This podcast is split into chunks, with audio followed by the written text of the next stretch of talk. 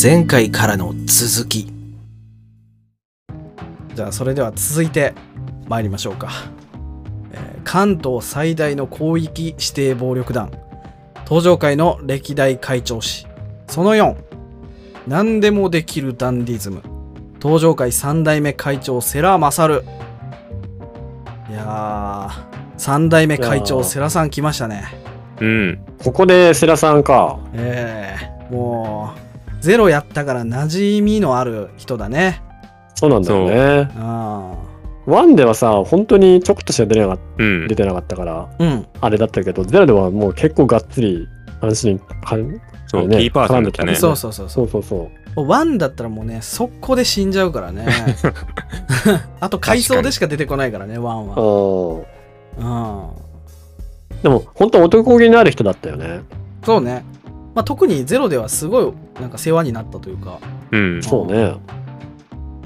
なんかすごい仕事ができるというか手配がすごいとかね。なんかいろいろね先を読んで行動するみたいなほんと先手を取ってたよねだから風いろんな風間のおやつさんからの信頼も厚そうだと。うん。そうもだうし堂島組長に任せたらとんでもないことになるから、うん。もう何、せ世良に任せようみたいなさう、んうんうん。そんな空気あったもんね。あ あ。まあ、風間さんがね、もう、堂島組長のことをね、あの、よく思ってないからね、 そもそも。 そうね。堂島組長結構に言われっぷりだったもんね。そうそうそうゼロねあの島野からも舐められてたもんね。ああんなやつに任したらしまいやで、みたいなさ。みんなから舐められてたよ。あ。そうそうそそうう。そう。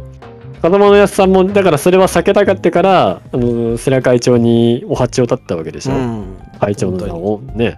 こいつなら大丈夫だろ、みたいな。うん。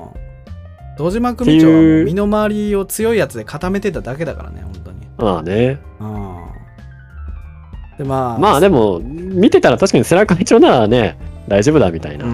ん。雰囲気あったけどね。そうね。ちゃんとやってくれそうだな、みたいなう。ん、まあさっき話したようにですね、まあ、セラーさんは2代目会長代行新原隆の後を継いで東上会3代目会長に就任しますで世良さんはですね大学時代に学生運動をしていた時からの親友で代議士の神宮恭平と共謀するんですけど、まあ、風間の説得によって、えー神宮と手を切ってですね神宮の100億円をアレスに隠して風間さんに登場会の跡目を決める遺言状を託して跡目を狙う錦山に暗殺されてしまいますまあ遺言状というか跡目を狙ってた錦山に殺されちゃったと、いうことだね、まあそれはワンの話だったよな。うんうん。だから本当ワンではこんなあっさり終わっちゃうけどやっぱゼロだよねゼロの動きの凄さそうなんだよな。だから、会長もさ、結局腕っぷしだったよな。うん なんかあの、真島の兄貴とさ、説得するときになんか俺は、なんか自分の腕で確かめなきゃ気が済まんたちだみたいなさ。 うんうんでもまだ知的な方じゃない。セラさん。まあ、まあで、だがやはり拳か。うん、拳。まあ、最終的には拳だけど。やっぱねゲームだからね戦わないとね まあ確かに。ゲームだからな。あうーん。戦闘しなき ゃな。戦闘しないとねうんいでやもほん日教連ってさど、どういう組織だったんだろうね。その隠密組織っていうのはわかるけどさ、うん。うん日教連がねなんか登場会の表に出せない仕事をこなす組織みたいな扱いだから、相当な汚れ仕事とか受け持そっうてたそっうてこそとかな。う汚れ仕事とかね暗殺とかもやってたんじゃないああ、なるほどな。やっぱ暗殺とかやるにはやっぱね表に出てない方がやりやすいだろうからね。ああ。ほんと忍びの一族うだよん。あ現代に蘇るほ忍んとびや。ね、ね。なんかゼロでもさ、あのー弁天屋に行ったら日教連の連中がいてみんな能面みたいなかぶってああ、いた いた。ああいう連中なんだと思ったよね本当。懐かしいね、弁当 屋。うん弁弁当当屋屋ね。へえ、でも。ああの、知らない人多かったじゃん。その日教連って何ぞや、みたいな。うんううんん。けど最後、たださ、あの、新原大子が引くときにはさ、うんうんもう背中一応いたけどさ、うんこいつ誰だみたいな感じにならなかったのなんでこいついるんだみたいな。うん。コットでのやつがなんかなったぞみたいな空気にならんかったんかな。さすがあの場にあのね直参クラスは知ってるんじゃないかな あーああの辺のクラスになると、さすがに分かってんのかうな。んだからほんとペイペイとかは知らないみたいなああ、なるほどね。感じないかないかな多分じゃあ、あ渋いつ沢誰もだ知みってなたらしないなねセラとかあーなるほどね。うんまあそういうね秘密組織みたいなところ出身のうん。セラさんが3代目でしたということですねそれじゃあまあ次のテーマに行きましょうかねはい、えー関東最大の広域指定暴力団東上会の歴代会長しその後伝説の極道そして伝説の竜東上会4代目会長桐生一馬ですねああ、そうはね。いここで我らがキリちゃんいがやね。ー、来ましたね。まあ、うんここここの段階でもまだまだ、今、あの、4代目ですけど、まだ龍河1の話だからね。 すごいよねそ。うなんだな。えー東上会3代目会長世良勝が風間に託した東上会の跡目を指名する遺言状には龍が如くシリーズ主人公の桐生一馬の名前が記されていたんですねうん、うん覚えてるうよ、んこのシーン。うん。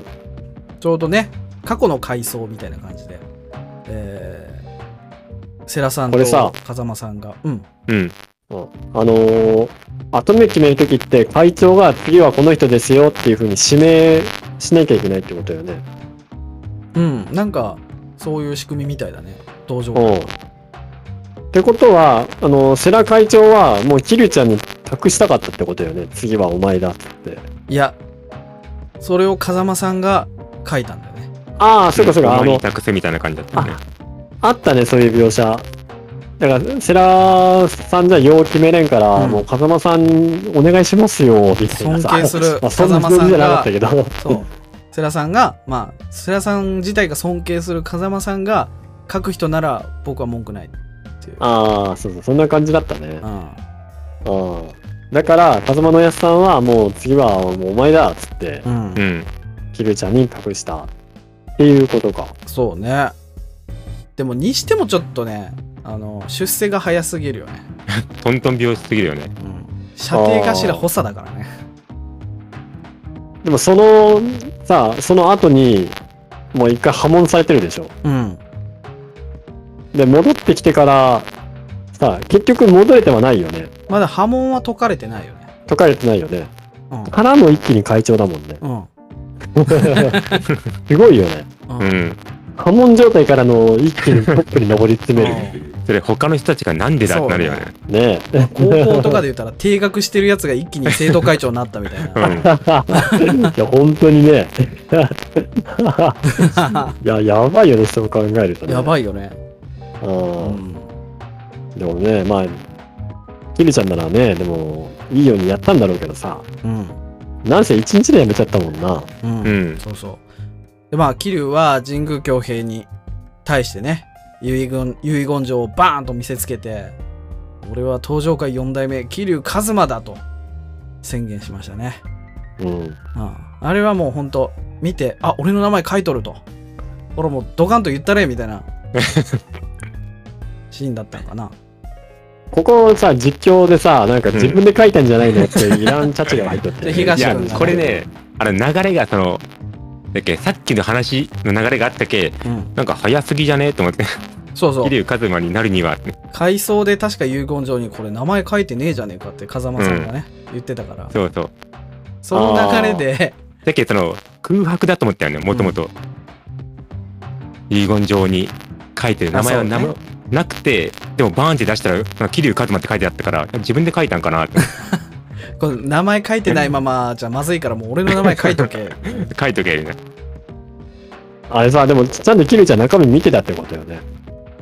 うんだから、まあ俺の名前が書いてあると思って、よしっつって見せたんだろうけどさ、うん何かの間違いで さ、あの、書かれてないやつが入ってたりとかしたらさ、あれみたいな。ドーンって出したけど空白みたいなさ。まあでも、あれ遠くにいたから見えなかったかもしれないもしかしたらああ。神 そ宮うちちょっとね、あの、池挟んでたからね。うんそう ああ、なるほどね。なんか紙出されたわっていう すごいな、もう。凄まじいハったりだよね、そうなると。そうね。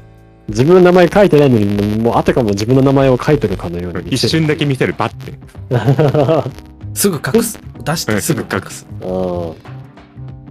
多分、ここさんそんないらん話してるとこじゃないよね、これね多分、すげえ興奮するシーンだと思うんだよね。うんまあでもね、あの、実況してた時は、まあ、国さん鳥肌立ったみたいなこと言ってたよね。あ、いいよっていいよった。うん、だってね、もう、多分一番のハイライトでしょ、ここ。うワンのさ。って思ったよ、個人的ん。にはそ。うね。うんそれで、まあね、いろいろ、まあ、遺言状をバシッと見つ見せつけた後もね、いろいろなんやかんやありますけど、まあその100億円事件が解決して、龍が如く1のクライマックスで、まさかの登場会4代目就任式と引退式を同時に強行しまして、逃げるようにして、極道から足を洗洗います。うんうんこれ普通にできるんかななんかいやー、就任式会長が走って逃げるってないよね、普通。うん契約でないのかな何日間回って見なきゃいけないとあか。 そう罰金が出ますみたいな でもね、やっぱあの、日本統一、また日本統一の話しちゃうけど、もうね、やっぱ会長ね、俺はもう引退するみたいな感じで引退してるからね。じゃあ会長が言ってしまえばもう通るんだ引そうだ退ろはうね。なるほど会長がね。一番上の親だから。もう誰も何も言えないみたいな。ん。辞めるって言ったらもう辞めるしかないのか。そうだね。で、後からまあ追っかけてきたけどね。ううんんね。さ、さこらさっさと逃げちゃうもんね、キルちゃんもね。おあ前ばよたっちし、つっておさ。前たちしっかりやれよっつってね。ね。もうルパンばりにさっさと逃げてたもんうな。ん、じゃあな、とっつぁんみたいな。って言ってもそのとっつぁんが迎えに来たんだけど ね俺らで言ったそうだな。ら伊達さんがね、ねうん、まだか桐生みたいなさ。まあそれであー車懐にかしいな。ねワンのクライマックスね。そうそうそう、ちょうど伊だから達さんが申し合わせたかのようにパーッと迎えに来てねここだけでも、すごい話として綺麗に終わってるなと思ったんだけどね、うんワンやってた時はね。でまあそまのあでもね車に乗って、でねえーこの後の5代目はどうするんだって伊達さんから聞かれた時にちょうどねあの近江連合から引き抜いた寺田がうん車に乗って、なんかおお辞儀しに来るわけよね車の中からう、ん。うん、近江連合から引き抜いた寺田幸雄を登場会5代目に桐生さんは指名していたとうんいうことですねはいそれでは続きまして関東最大の広域指定暴力団東上会の歴代会長氏その6腹に闇を抱える男東上会5代目会長寺田幸雄ですね来ましたね寺田さんもねいろいろあったよねうんま寺あ田ねさ、んね寺田さんがさ、もう最強の後方支援型なのにさ、ううんんうちらの中では。まあ後方支援からもう一気にトップにいっちゃったもん な。うんまあ、龍が如く1で、そのね、まあ、近江連合の人間として、まあ、島野とかと会いながら、まあ、共謀してる風に見せて、実は、風間さんと一緒に動いてたと。うんうん、で、まあ、その風間さんがね、ちょうどね、島野の攻撃を受けて死ぬタイミングで、あの、寺田がね、射撃したうんことによ り、島野が死ぬんですけど、そうそう。大金星をね そう、まさかの大金星でな。だってあの島のを打ち取ったんだからそうさね。。もうちょっと早く打ってほしかったけど ね。グレネード投げてくる前に。うん ね。この一件からもう最強の後方支援型、寺田さんが誕生したもんな。そうね。で、ままああ、でも、寺田さんってさ、でも外部商品じゃん。うん。ね。もともと近江連合にいたんでしうょ。んすごいよね。そっからさ、ね敵対組織のトップになっちゃうんだもんな。うん。そう、すごいよね、それ。それ普通に考えたらすごいよな。やっぱもともといた人間からしても嫌だよねまあ確かにう。なんでこんなやつの下にみたいな思うんよ。そう急に会長だからね、ね。うんキルちゃんはそれぐらいね、寺田さんのことを認めてたってことよね。あこのあ当時は。そうねうわこの当時はって言い方してたけど。 後にいろいろありすぎるから。うんまあ、龍が如く極み2の真島編で登場界の改革を宣言して、まあ、実力主義路線でイエスマンを身の回りで固めて登場界内部に亀裂を作り出したと。まあ、あれそうがね。 1の後で極み2に入本編に入る前の話だね。うんうん、あれあの営業成績張り出されてたもんね。そうそう そう。今月のいやいや営業トップは、みたいなさ。営業トップ植松組で2番手 飯淵組でめっちゃ下がってかしあの風間組みたいな感じでね、そうそうそうう。ん、で真ま島あ、あの、組がかそん、し柏木さんも検討されてま すが、みたいな。それにダブルスコアででも差つけちゃってますからね、みたいな。ちょうど真島組がその時もゲージめっちゃ下だったんだよねああ、何にそうそうもそうし遊んでんのかぐらいな、うんでリヤカーでね金の山持ってき てみたいな感じで真島編っていうのがあったんだけどね、うんまあ、それで龍が如く2に入ってもう冒頭から桐生一馬の目の前で近江連合の鉄砲玉に撃たれて死亡するんですよね、ううんんうんまあ、死んでないんですけどね、うんそうねこのシあーーでンもも衝撃的だったうんねそう、あの、寺田さんがまさかのね、冒頭で退場っていううん退場さ、してそうえーって思いっきたもんなりねほんと寺田さんの後方支援がもう見えないじゃな いかって。そうまだいい印象をも。持ってたからねあの時はそうそそうそうう。ねえ、けど実はまさかね。うんちょっとびっくりしたよ人工こ派この生き残りだったとはっていうね。うん。いや生きてたんだと思ったけど、ほんまにちょっとびっくりしたもあん。あえーって思って。でもね、ちょっと嬉しかったのまた、寺田さんがまた見えたと思 って。ただのファンになっていやでもね、悲しいからね、もう復活した時には、うんね、敵対側だったもう悪側になってたからねそうだね。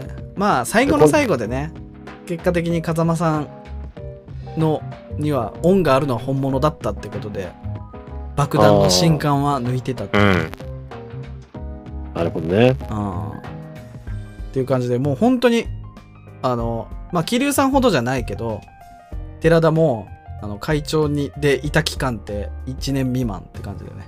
ああ、まあそんなに長くはないんだ。ああ。一、うん。そうだ。一年、ちょうど一年ぐらいだね。ああうんまあでも一日に比べたら、 うんうん。一それはもう塗り替えられんじゃろ一日は日は無理だよな。もう何時間とかでしか勝てないようなうん一そうね日はな。ってなまあでも感じの、後にさ、寺田さうんん本当に死んじゃうもんね。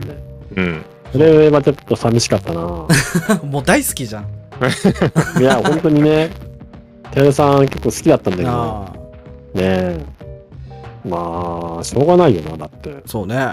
話の流れ上な、うんそうならなきゃな。そうそういう立場だったからねうん。はい。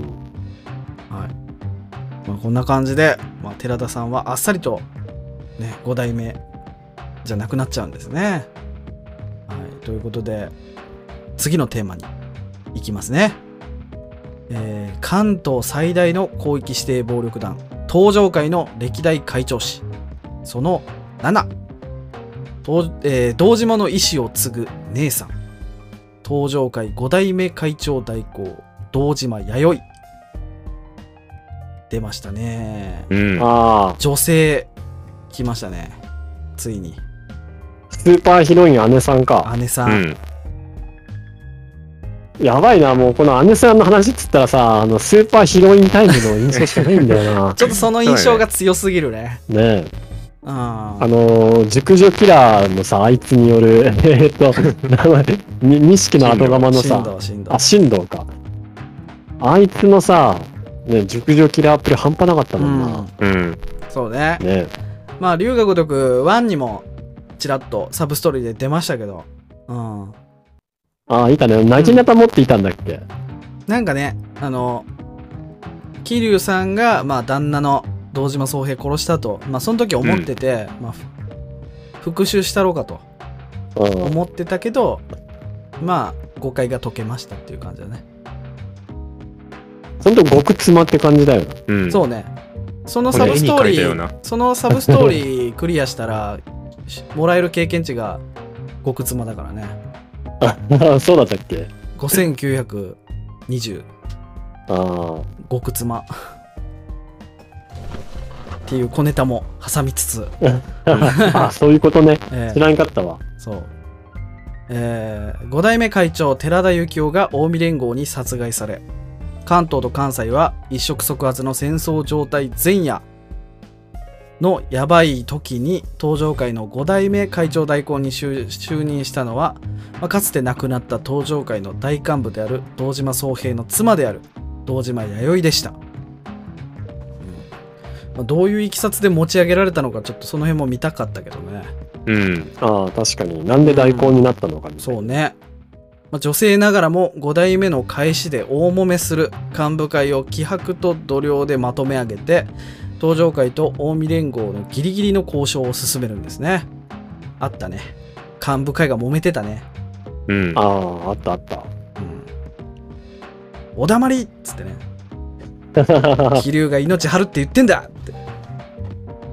ほんとね、もう、ほんと極道の、極道の女って感じ。ああ。やっぱ姉さんやっぱね、優しかったよね。気流さんに対して。終始。ああ、確かにねう。ん、まあ登場界のお母さんおかんみたいな感じだね、う。うんえーまあね、まあ、すこのまんま、えー進めていくとですねストーリー中に登場界を裏切って、えー近江連合の、えー戦国と戦国組と、まあ、通じている錦山組組長の進藤に捕まりましたよねみんな、うんうん非常に災難でしたねここが一番ハイライトでしたね。うんはいあれね、み姉んさんのなハ、イライトみんな縄でさ、縛られて、縛られてたのに さ、大悟とかさ、柏木さんとかうんみんな縄で縛られてられてたのに、あの、弥生姉さんだけ、あの、あの、抱かれてて、 特別扱いだった特別席に座らされて、 あの、今にして思えば、あのさ、なんか、柏木さんとか大悟もさ、こんな縄で、後ろで縛られてさ、なんかおとなしくしとったじゃ うん。んあれもなんかすごいシュールだったなって面白かったよね今思えば。 紐握られてさ。うんえー、でも、うん。進路ってさ、え、ワンに出てきたっけ出たよ。出たか。あのね、錦山と二人でセレナで飲むシーンがあったはずなんだけど、うん。覚えてるかな出所した後に初めてうん錦と差しで会うシーン。えっ、と、あー歌堀のとこ行ったら、今度セレナで会おうで電話かかってくるわけ。歌堀のお店あに。の、闇落ちした錦とセレナで会った時。そうそう。先はいにはい桐生さんが、にしあのセレナについて、その後エレベーターがポーンって上がってくる演出があって、そこから錦に出てくるわけよね。おぼ思い出したあったあった。なんとなく思い出したような気がするそこでふ差しで飲むんだけどまあその時にえっ、と錦が風間の親さんを狙撃したことをこの言ってえっ、と桐生さんから殴られるんだよねもうお前とは兄弟でも何でもねえっつってうん。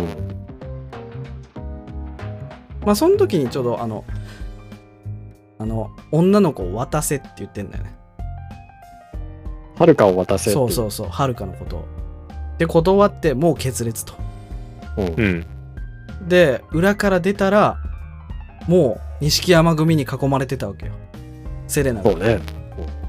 こを仕切ってたのが神道当時の若あ頭ー錦山組のでそこでそこで神ちょ道とっと出たよ。うん、戦ってるわけよなるほど。だからワンにもいたでツーにななるっほどたね瞬間熟女キラーになってた、ねいや、ほんとそこのインパクトが強すぎて、うん、ワンにちょこっと出てたのもう忘れてたわ。そうよねツーの印象がでかすぎてね う んでかすぎるよ。まあちなみに神道はあの龍が如く維新極みにも出るみたいですよ。ああ、そうなんだ。まだ出てないうちらまがやだって出るてなのはいいけいどんね、だ。俺らがやってるところでは。まあ、こいつなかなかおもろいやつだったけど、今にして思えば。うんおもろかったいいキねャ。ラだったよ。うんそう。残念だな。 うんこんな逸材が、こんな早々に退場とは。そうね。え、こいつの熟女キラープリははもう伝説だろう、ほんと。もうなんか、登場回を乗っ取るとかよりも、姉さんを幸せにしたいみたいなうん感じだったもんね。こっちが誰メもインどんな気持ちで見てたんだろうね、これ。だからお母さんがそんなことね、そんな目にあったら嫌でしょっていう。いやいや、もう目も当てられないでしょ、普 通だったら。まあ、結果的に最後、大悟はね、あの、 打ちまくってたけどね。しんあどいあ、みただいな。ああ、そうだね。桐生さんにもうもうやめとけって言って止められたけど。うんいやー、この辺なかなか内容が濃かったな、いろいろとそう ね。。やっぱ姉さんといえば神道が出てくるよ、うねん、そう。どっちかっていうと、神道の話がメインになっちゃうね。本当だ、ね。姉さんといえば新う郎、ん新郎といえば姉さんだもん。うん。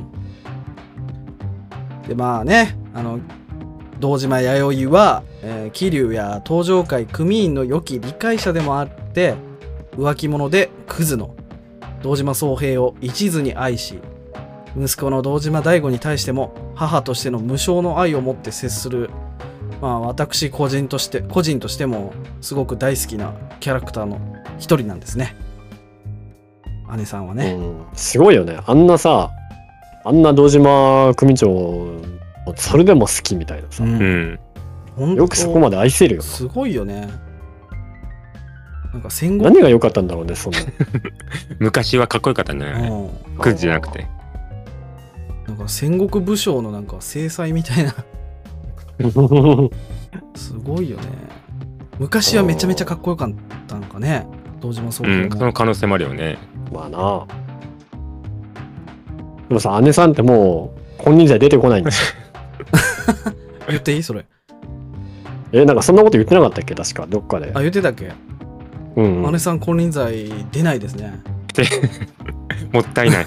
もったいないよね。おとなしくしてんじゃない 死んじゃいないと思うけどやっぱねうん6代目が誕生したのでうん。晴れてで新原さんみたいにさっと辞めたんだろうねうんそうか。うん姉さんね、また盛り上がるには、あの、二代目熟女キラーに出てもらわ なきゃ、同じぐらい盛り上がれないよな。そうね。きっと。ね。ヒロインポジションについてこその姉さんだもんうん。いな。や、でも、姉さんももう今、例えば、龍河とかエイトとかで出ようと思ったら、結構なお年だと思うよ。ああ、結構。だって、あの頃で49とかじゃない。え えあ、そうだったんうだ。若く見えるけどさ。若く見えるね、そう考えるとうね。ん本当何、美魔女というかさ。もう70ぐらいだと思うよ、多分。 それちょっときついな。だって、真島の兄さんがいいなけ還暦になっちゃうからね、もう。あ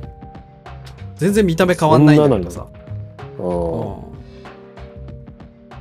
すごいよいね。やー、すごいな、そう考えると